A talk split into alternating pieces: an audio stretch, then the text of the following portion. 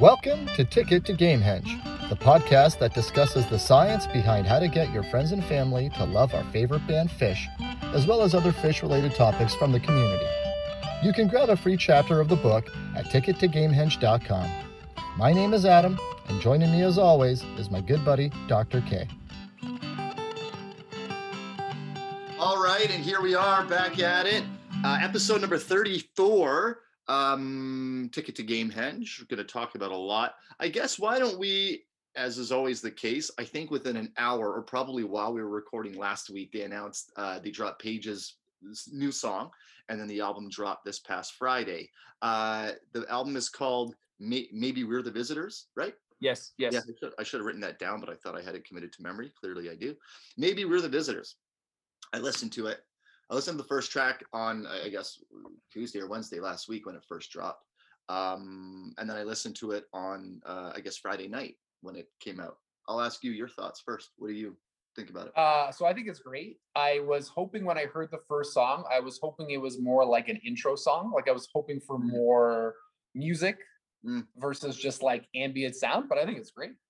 Okay. It's Um, definitely it's not something I'm gonna sit down and listen to, but like in the background for sure. Yeah, I, I was thinking that as I was listening to it. Um, I I'll be honest, when I heard the first track, I watched it on Instagram. So Yeah. you know it's on, and I'm looking at the image, and I was trying to determine if it was moving or not. it was. Did you do the same thing? Of was- course. I'm like, is something gonna happen? yeah, I was watching it going, wait, is is the is the sun moving up or down? Are the are the northern lights changing? I couldn't really tell. And then I determined about a minute and a half in, nothing was changing. It was just a still image. But I um and then obviously I think that is the first track on the album, right? Yes. Yes. Yeah. Uh, so then I listened to that again when I listened to the full album, and I listened to it in one full sitting. And I'll be honest, a lot of different things went through my mind. Mostly, when would I choose to listen to this Right. again? wa- Was the biggest thing I was thinking, and uh, I didn't really come up with an answer because I think for the most part the answer is never. Right. Um, I, I- Yep. I, I appreciate it, and and I get I get the um you know the need to create and all that stuff. And it- look, there's clearly a place for ambient music. Brian Eno and uh, you know that sort of thing has made a made a living off of it. But um yeah, not really my bag, but I appreciate it. Appreciate the talent. Um, I quickly looked at Reddit today, and, and there was a somebody kind of given some helpful tips of when to listen to something like that, and it was um, you know sitting in the bath after smoking a fatty was one of them. Like that's Yep. yeah, that's Yep. very it's very deliberate. Uh, there was um, what else? I'll find it, but uh, yeah, I mean, I appreciate it. So I guess that's that's the all but Fishman have put out a solo album during during pandemic. Um, we had Lonely Trip and then Noon from Mike Gordon, and then obviously this one here. I wonder when Fishman's gonna get off his lazy ass and do something, but um, probably not, right? I would I does Fishman even write music? Uh, yes. Funny enough, I've uh, we're gonna get into it because of the studio albums I've been listening to, and yeah, he he, he has some songwriting credits. He wrote Lengthwise. Um, Okay. I don't know if you know that he uh, there's a couple little so, so songwriting credits that he has in addition to just being grouped in with the whole band for writing a song. Um, of course, now I can't find that post, but yeah, I mean it's nice. Uh, I I don't know. Here it is. Oh, I hit to the top, went to the back, whatever. Um, uh, yeah, you know how that happens, right? You hit the top of your screen and it scrolls right back up to the top of the page. That's what it just did. But um, yeah, I, I mean- I mean, may- maybe if I'm trying to fall asleep or I'm sitting by a dock somewhere or maybe under the northern lights, it'd be a great thing to listen to. I almost went to Iceland once. It just uh, fell through. When I lived in Newfoundland, I was this close to hopping on a really chi- cheap flight that was connecting from Boston Oh, and been to, to go by myself for about four or five days and then come back. And then I forget what, but something happened at work where I, I couldn't take that time off. mhm. And uh, it got kiboshed. And I thought at the time, ah, it's okay, I'll go. And then the, that opportunity never came up again. But um, so of uh, Lonely Trip, Noon, and uh, uh, maybe We're the Strangers, which one do you prefer the most? Noon? Is that even a question? Noon is by far the best. Yeah, Yeah, you like that one. I'm gonna have to go back and give that another listen. I haven't really visited it since it came out. What last summer, fall? I listen I listen to that album all the time. Yeah. When did it come out? I, I know it was last year, but was it summer or fall? It was later, right? Lonely Summer, I Trip was first, and it was after that. Was it after Lonely Trip? Yeah, I'm pretty sure it was after Sigma Oasis, after Lonely Trip. Um, let me see here. I'll find it right here for you. The order in the app is yeah, Lonely Trip, and then Noon, then Burn It Down, the live tab album, uh, then December, and then Page. Yeah. Really, one, Uh, two, four, six releases since pandemic began. Yeah, but is is December really? No, Is no, that really is is is Burn It Down a live album? Is that really a release? no, but it's something new. It's content. I mean, Oh, know. dude, listen, that, was, that you took the you took the the thought right out of my mind. I'm I'm happy that uh, we're at a place in time, you know, where artists can release an album like like this one, you know, and it gets listened to, and people are excited to at least put it on and and to and to give it a try. Yeah. Right. Whereas, like, if you're working for like the record company, you know, you'd bring this and they'd be like, I don't know what this is, but we're not doing anything with this. Yeah, yeah. It's funny how record companies will, uh, and they're often wrong too, right? And th- th- that's a reality of it too. I mean, it, it, that does happen for sure. But then the artist has to go and try to find an audience for it, which has been done. You know, I don't know if you know the story of Wilco and their uh, album Yankee Hotel Foxtrot. Do you know that? Yep. story? Yeah. Yep. Yeah, biggest biggest coup in record industry history. Signed for three signed for three times the amount of money with the same parent company label. It's the best because the first one was like, we don't know what to do with this album.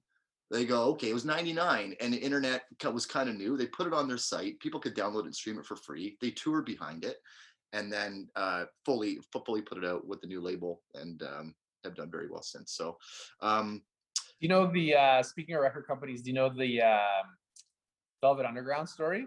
no, So he wanted to get out of his contract because he had all these ideas. Um, and they're like, well, you owe us this many albums. The last album was literally just feedback for 45 minutes. That's awesome. That's very similar to the Clash when they came out with Sandinista after after London Calling. So London Calling clearly their their uh, marquee album, and it was a double album, and they wanted to follow it up with another double album. Yeah. Studio's like, no, can't do two double albums in a row. It's never been done. We can't market it. Okay, what about a triple album? All right. So they made a triple album, and the third disc was shit on purpose. right? Like, I love those kinds of stories. It's uh, I don't know if that stuff is going on nowadays. I wonder. I doubt it. I think there's too many options to be completely independent where you don't need to have to play that game with a record label now. But uh, Well, it's so funny, like, you know, and it's kind of like paralleled for society. You know, now as an artist, like, you have freedom, man. Go for it. Like, work hard, grow your following, do whatever the hell you want. And what do you see? You see, this is what I see. I see a lot of artists who are thankful, but a lot of them are complaining. They mm, want like the safety, if you can call it that, of like the record label. I'm like, dude, you have autonomy, man. Go grow your following. What are you waiting for? yeah, and then you'll get that in time, I guess, right? But I Or think- not, because because because the the circumstances aren't right, or God forbid, maybe you're just not that good. Maybe people don't care for your music that much. Yeah. Well, I would also think in a something like that, there's the there's the um I guess the self the self doubt that would go along with that. Like like I think that exists within everybody to a degree. They have the dream, but there's that inner critic that might be keeping them behind, and they don't know that they can fully get their on their own, and they need that help. Um, obviously everybody's different, but you know, I wonder. I think people are just lazy, man. To be honest, like, yo, it's Generally. hard work. Yeah, it's true. The right thing to do and the hard thing to do are usually the same thing, and that includes hard work, putting in effort. You know, uh, I A, agree. a lot of it. Yeah. Um, speaking of effort, we're talking about studio albums and stuff. So last week I I was uh, kind of talking about wrapping up the uh, twenty the twenty ten year, I suppose, and I was I think about to start. I was on the thirtieth of December, twelve thirty. We talked about that a bit. Um, and I kind of committed that after I would uh, go through that, that I would go through the studio albums. So I'm I'm listening to 1231 um last week, late last week, and I'm starting to think it's getting towards the end of the show, and I'm thinking ahead to the studio albums, and I'm I'm kind of getting in that mindset as the show is wrapping up. And um, so you know, in the app, you go in, you can sort by year, and you go Yes. through and you find it all. So I had proactively gone in and I had downloaded the white tape, I downloaded Junta, uh, Lawn Boy, um, and then it's the last song of 1231 2010 I want to say it was Fluffhead uh, that ended it. And just at the very end, you know, Trey's doing what you would expect. Um, hey guys, thanks for a great year. Uh, you know, we'll see you in the summer. We'll miss you. Blah blah blah blah. Oh, it was first tube, and he goes, oh oh yeah, we're back tomorrow night. We'll see you tomorrow night. And I went, what? And then I looked. There's a there's a rare January first 2011 show. So I figured I had to kind of continue to that. But the mindset of I, I wrote down when it happened bonus show. It wasn't a bonus show. I mean it was clearly advertised and people bought tickets for it way back when but to me i had no idea it was coming up and i felt like i'd gotten a free show out of nowhere for some reason. And then i listened awesome. to it and it's fucking awesome. Like i was so i was so happy that i listened all the way to the very end and you know he, he mentioned that they were going to be back the following night and the second set in that show, I was going to text you to recommend it, is just, uh, it's a six song set, but it's really, really good. And even the first set, I mean, listen to the show. I'll just, I'll just kind of recommend it. Yeah, and go for, go it, for it. It kind of reminded me. I, I know I'm going to get into studio albums, but it just felt like the big show was behind them. The New Year's Eve gag, which was the meat stick gag the night before, by the way, um, yep. that was behind them. And it was almost like the day after a show like that, they just sort of let their hair down, for lack of a better phrase, and just had fun with the show. And it was a really, really great set with a lot of cool surprises and cool things in it. So I definitely recommend that one. Um, funny little story about meat stick. Do you know? Do you know where the origin of meat stick is from and how they kind of what what that's all about? No, tell me. So I think it was 96. I think I know. I think I know, but just tell me anyway. Yeah, the story as I recall it is uh it was like 96, 97. They're in this hotel room that had like a mini bar and they had kind of gone through most of the things in the mini bar and there was this pepperoni stick that was like the last thing that nobody was willing to eat. Now in the background in the subculture, the Macarena dance had become really popular. I think a couple years prior. That was more of a 93, 94 kind of a thing if I remember. But yeah. they, they were joking around that they wanted a song that had a dance that everybody knew. And late in the night after drinking and doing whatever they were doing, the meat stick was like the last thing that was left at the mini bar. And somebody finally went for it and they created a song off of that one night event just because it was funny. And then it turned into what it's turned into. Um, I don't know about you. When I start to hear those chords of the meat stick, oh, I, get, I love meat stick. I get that sounds awesome, excited. man. Um, but again, it's one of those songs that when I'm humming it and singing it, and I'll, you know, time for the meat stick, I'll say that out loud, and I get the look from Megan, like, what the fuck? And then she's on to something else. But I'm actually surprised that's not a song she's walked in on. It's it's not that common. You don't you don't it's it, it's not played as frequently as some as some of the others that she's walked in on. But um, so let's talk a little bit about studio albums as well. So you haven't really gone back to listen to those in a long time, right? Um, so my goal i guess is not taking very long. I'm uh, ironically i'm stuck. I came in last night in the middle of scent of a mule. Ironically that's where i'm kind of stuck. Um, and i do have a recommend actually for rochelle get her to listen to the studio version. I think she appreciate it more. I, I i think she'd be able to hear more of the detail. There's uh, Bela Fleck playing the banjo on that which helps a little bit but i think she might have a different appreciation for the studio version. Um, mike's voice sounds really good on it so I don't know, just putting that out there. Cool. Um, so I went back to the white tape and started from there. I had never listened to the white tape before. Uh, so I kind of didn't know what to expect. So I was pretty open minded. Um, it lists in here that it was uh, from 1984, but after doing a little bit more digging around, it actually was written between 84 and 85, didn't really get put out until 86. Um, 84 and 85 is when Jeff Holdsworth was with the band right. everything that i've read they kind of went back and eliminated his parts out of that. They re-recorded some things digitally mastered it and changed and changed it up a little bit. So he uh, from what i can guess and i found this out after it seems as though he's been ghosted from the album. As i was listening it, to it though there's a lot of weird stuff on there. There's a oh, lot yeah. of really really weird stuff on there. And uh I was wondering how much of that was influenced by Jeff Holdsworth versus, you know, the the foursome that we know now. It turns out not so much. It was just them being creative and doing whatever they wanted to do. Yeah, it seemed like it seemed like he wanted to stay more straight up. Yeah. Versus yeah. like do that type of stuff. Yeah. Um yeah and when he left the band he, he had a he had a religious awakening and uh, wanted to focus on spiritual music and acoustic music more than anything else so um fine i mean and really it was only six month overlap when page came in when he was there and then he was gone and, and page was permanent member of the band so Um, one thing that I'll say about that, so Yem is only 55 seconds. It's a quick little intro. Divided Sky is only a minute and 16. It's just a short, short little thing, but it tastes, and you can definitely in these songs hear where they're going. You can you can hear Phish. There's no doubt. Uh, it's just not as polished. The recording isn't as great. The one that really stuck in my craw is um, NO, NO2, which I believe scientifically is that nitrous oxide, NO2. Yeah. Um, do you know that track at all? It's just, isn't it just uh, when they play it live? It's just Fishman on the vacuum cleaner. Yeah, so on this, it's um Mike doing vocals with a lot of echo, and you're basically as a listener in the dentist chair, and they're working on your teeth. Right, right. And Right. dude, that the, the- I don't know about you. I hate the dentist.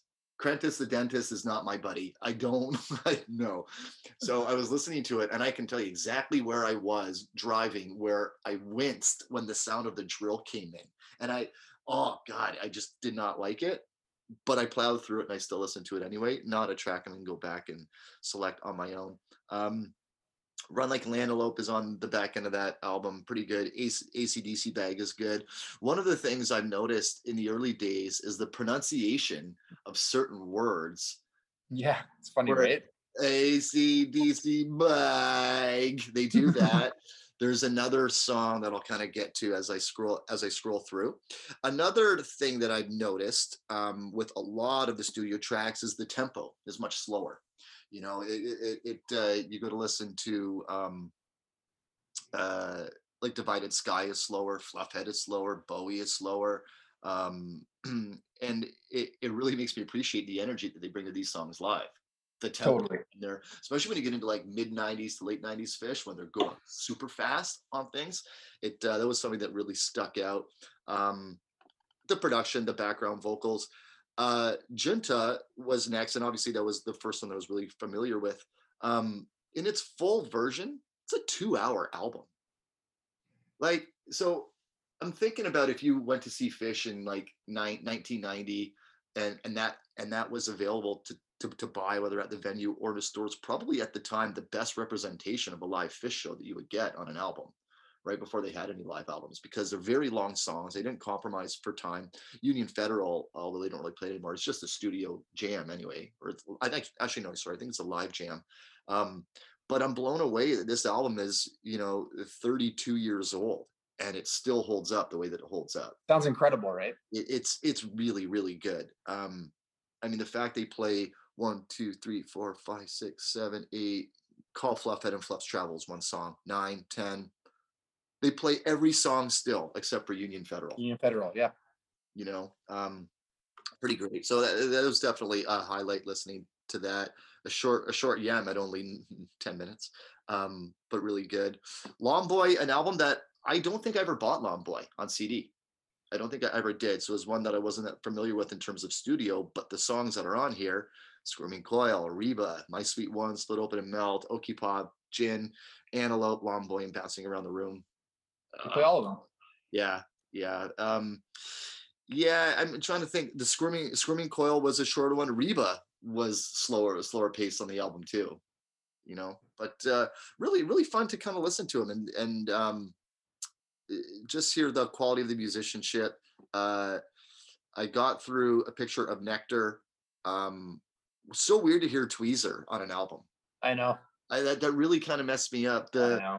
The tweezer repriser at the end is pretty is pretty straightforward but um yeah it uh really it really kind of messed me up hearing that because it didn't have the same sort of feel on it i also have been looking at all of the liner notes and the information on these as i've been going through and with each progressive album album the notes get longer and longer more Yep. people involved more players more background singers um you know like if you look at um hoist it's really you know, uh, that's a very mainstream record, I would say, with the exception of Demand at the very end. It's mostly radio friendly stuff. Well, that's the best. That's the best selling one, right, of all time. Is it? Yeah. Yeah. Doesn't surprise me. I figured it was either that or Billy Breathes, just based on timing, when people were buying records, when, you know, uh, Popularity of bands. Yeah, and, and Billy Breathe was produced by Lillywhite, um, really well-known producer, probably the most famous producer that they've worked with, but only that one time. Um, so yeah, I mean, I would definitely recommend. I, I'm curious to see in the next week as I, you know, progress through. I'll be hitting, I guess, Billy Breathes tonight, and then into Story of a Ghost in the next few days, and kind of get into those. But um, yeah, it's been interesting. Just, just you know, to go back to the to, to the origins of those songs, at least at that time and uh, funny how some have really changed some haven't much at all the amount of background vocals and horns in certain songs caught me by surprise. I knew it on hoist but uh, you know there's a few other a few other tracks that have that but still still good still good. I'd recommend if you're looking for a quick listen or something like that check it out. It's interesting that like you know the complaint against live music is just um you know, it, it doesn't sound as full or it doesn't sound as rich Mm.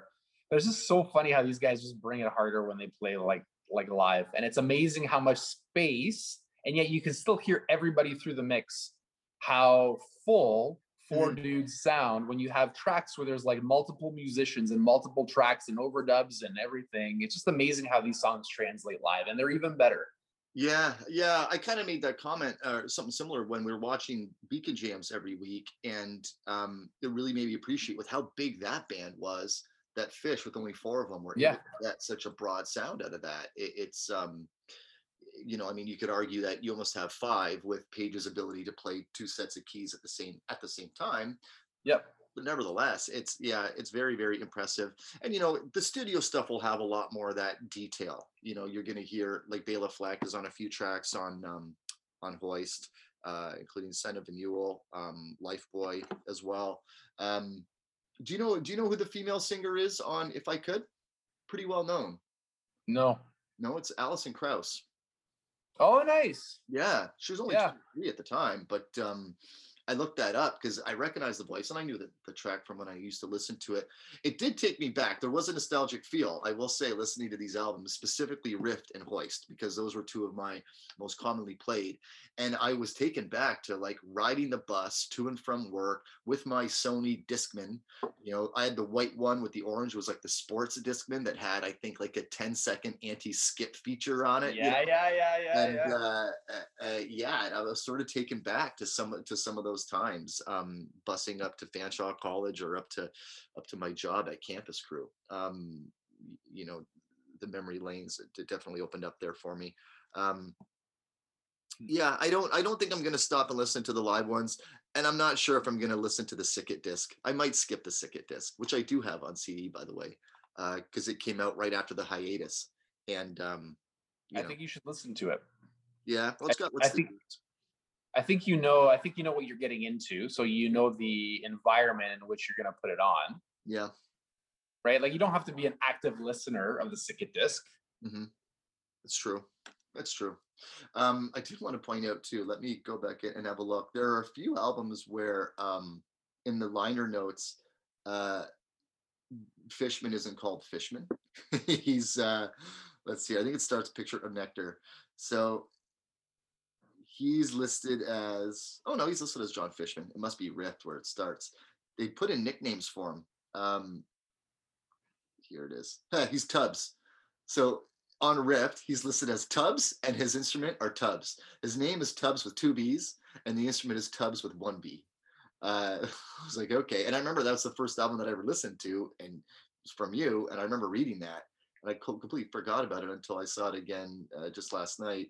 And then on Hoist, he's listed as Jon, quote, Greasy Physique.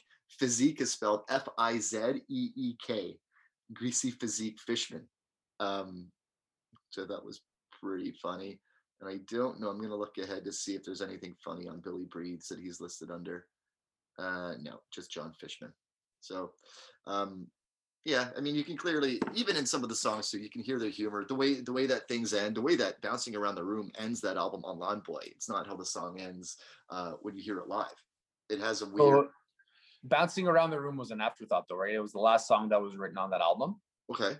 Didn't Yeah. So him and uh, him and Tom got together, and they're like, "Oh, we got some room, and we have a little bit more recording time. Let's just put together a track." And that's what they came up with. Hmm. And I believe it's commercially the most successful song. Like it made its rounds in in uh, in the college dorm rooms as like a as like a bit of a single, and people would go to see Phish shows based on that one song. Like there was a time where that was the song that people know knew if you didn't know Phish.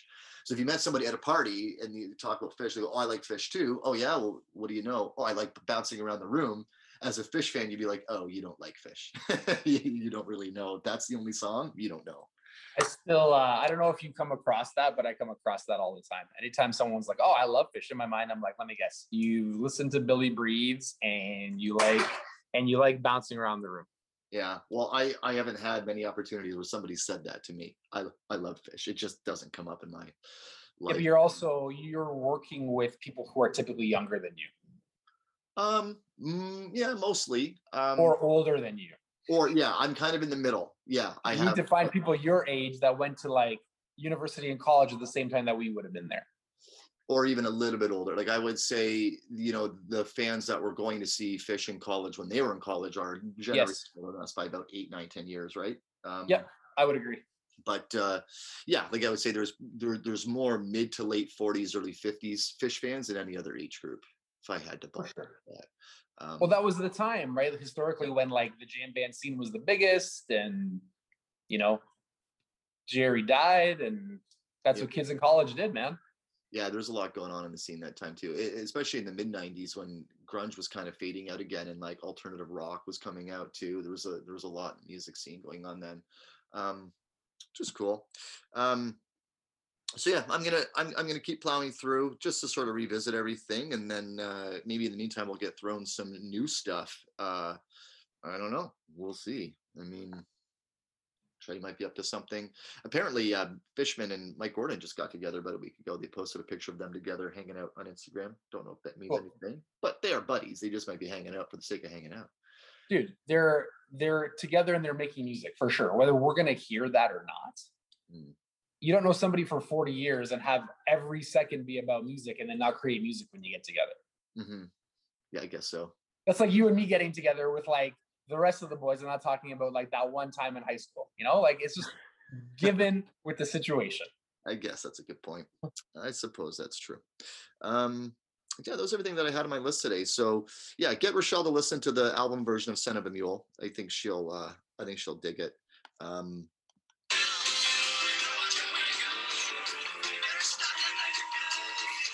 yeah, she'll get there. I think she'll get there on that one. Oh, I think she's already there.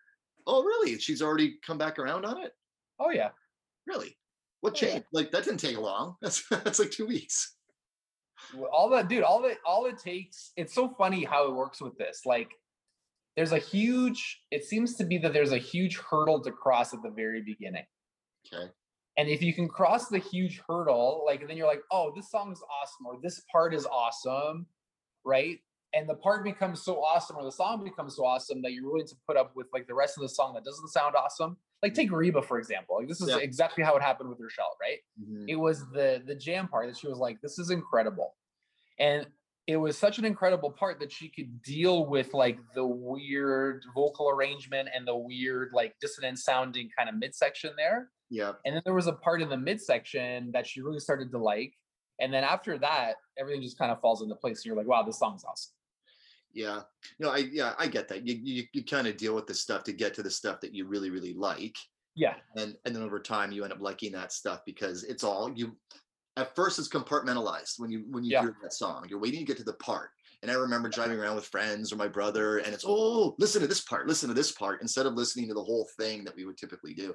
And uh, yeah, I found that to be true of um, music videos back in the day when they were popular. You know, you'd be watching the video, and that would help you with the parts of the song you didn't like, or you you'd kind of learn to love it more and more.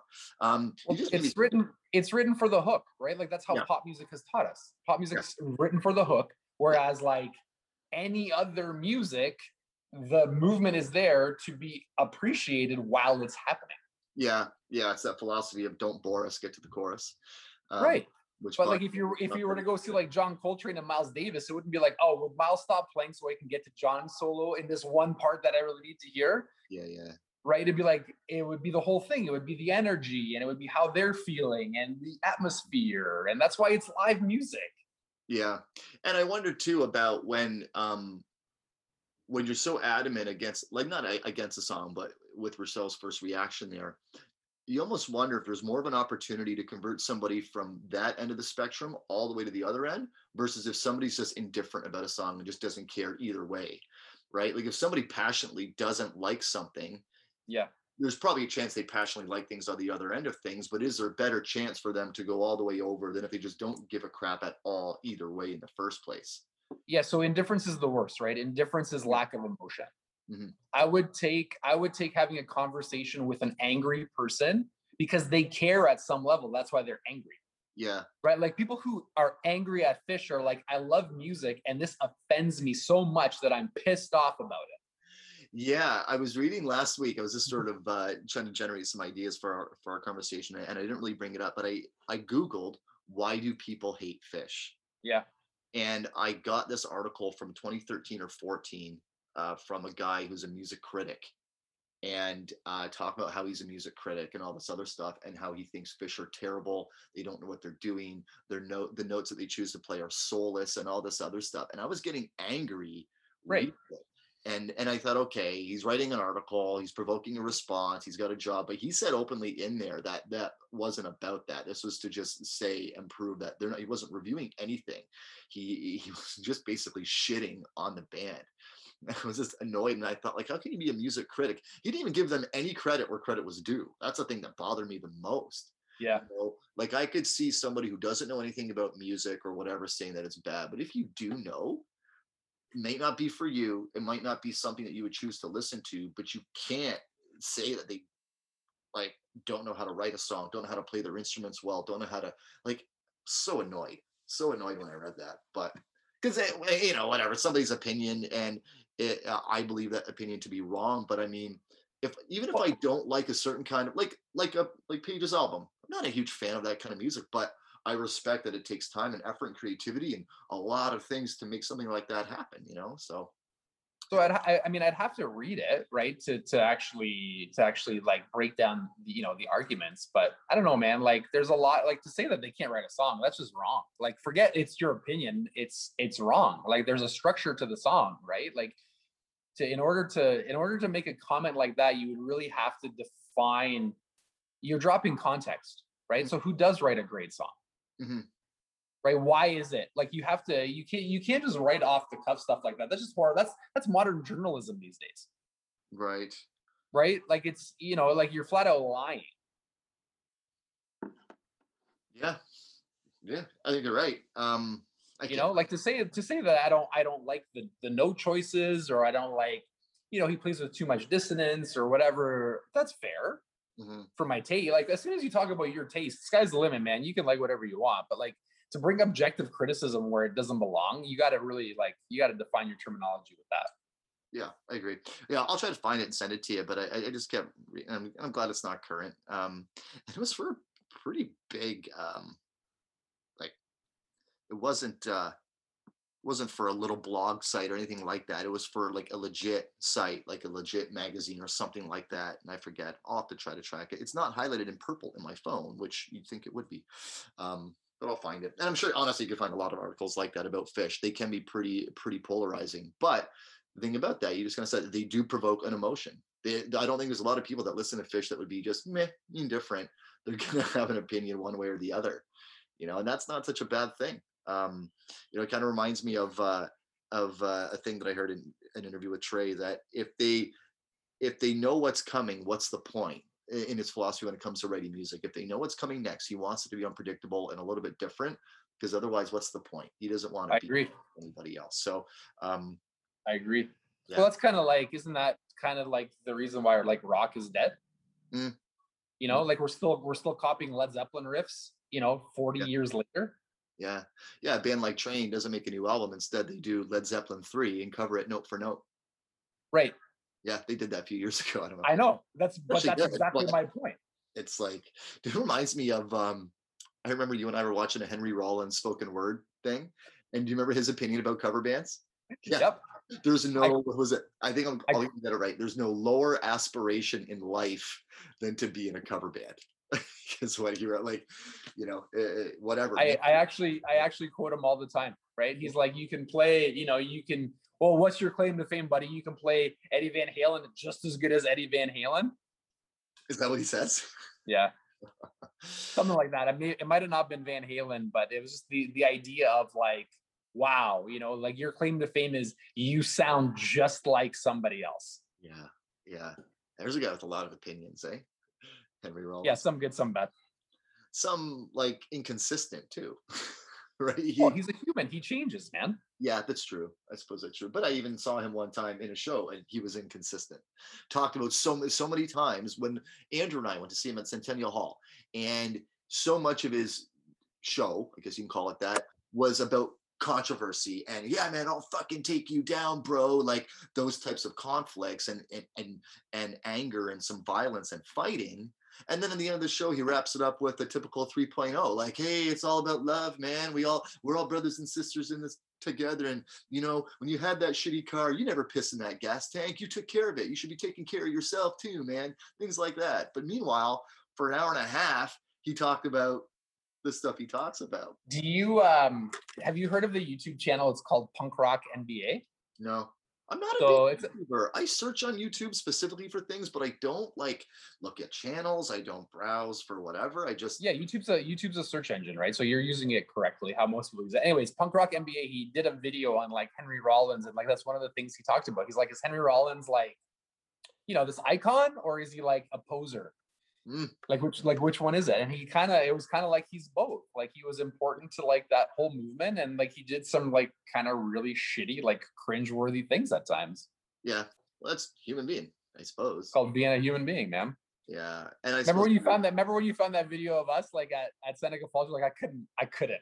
I was talking about that, and actually, it made me think about this when I was listening to like you know old Phish and how they could have the ability to go back and listen to themselves in time, and would they be happy with it? Would they, you know, um, Of course they would. They'd Yeah. be happy with it. yeah, uh, well, because it, it, was the means to the end. They they had to go through that to get to where they are, and that's what was pointed out to me when I watched that video of of us when we were we would have been 22, 23, and I was watching it when I was like 37, 38 and I was embarrassed to see me and how I was acting and the things I was saying. And there was nothing like there was no cancel culture type stuff in there. I was just I remember how I thought of myself at that age, and then I saw myself outside of myself. If that makes any sense. Did I Yeah. myself? I don't know, but um, yeah. But then Megan quickly pointed out to me, she was, "Well, I'm glad you're annoyed. I'm glad you're a little bit embarrassed by yourself. It means you're growing. It means you're evolving. It means that you've matured and you you don't want to be that person anymore." And and uh, so I guess it was sort of cathartic in that sense, but still embarrassing. I did don't have know, man. hair. That was nice. I did have hair in those videos. That was I did enjoy that. I think I, number one, I think you look great. Number two, I don't think that Phish feels that way when they listen to themselves. I think they're like, that was awesome. Yeah. And you can and you know what that's a good point. And and and you can tell they're pouring everything into it. You know, even on that white tape, although it's early days and the recording equipment wasn't there, you didn't have the Languedoc. I forgot to mention that the sound is distinctly different. I know. It's crazy. It's crazy, right? Yeah, that that is such an iconic sound of Phish and Trey. But um, yeah, there's no doubt there's a lot of ambition in that record, and you know a lot of. But I think- spent. I think the lesson is just to like, just give yourself some grace and be happy that you were there and that you did it. Mhm, mhm, You know? mhm. Probably good advice. All right, that's probably a good note to wrap up on. All right, everybody. As always, a call to action. I had you post something on a poll the other day. Um, I don't know. Uh, make a comment. Um, tell us how much you like. Tell us how much you think Dr. K looks like Mike Gordon with his hair. I think a little bit, a little bit with that hairdo. You kind of got a Mike, a, a Mike Gordon 3.0 look going on. I would dare you to go to a Mike Gordon 1.0 look if you're if you're so daring. Could you pull it off? I would I would not be my hair doesn't grow like that, number one. It's And uh. I don't think I'd be married after that. So there. Fair enough. All right, man. Have a great week. Thanks again, Yeah, everybody. see you later. Talk soon. Bye. You've been listening to Ticket to Gamehenge. In addition to wherever you find your podcasts, you can find us on Instagram, YouTube, and of course, tickettogamehenge.com, where you can grab a free chapter of the book, How to Get Your Friends into Phish. Make sure you subscribe to stay up to date on the latest episodes. Thanks again for listening, and until next time, keep sharing in the groove.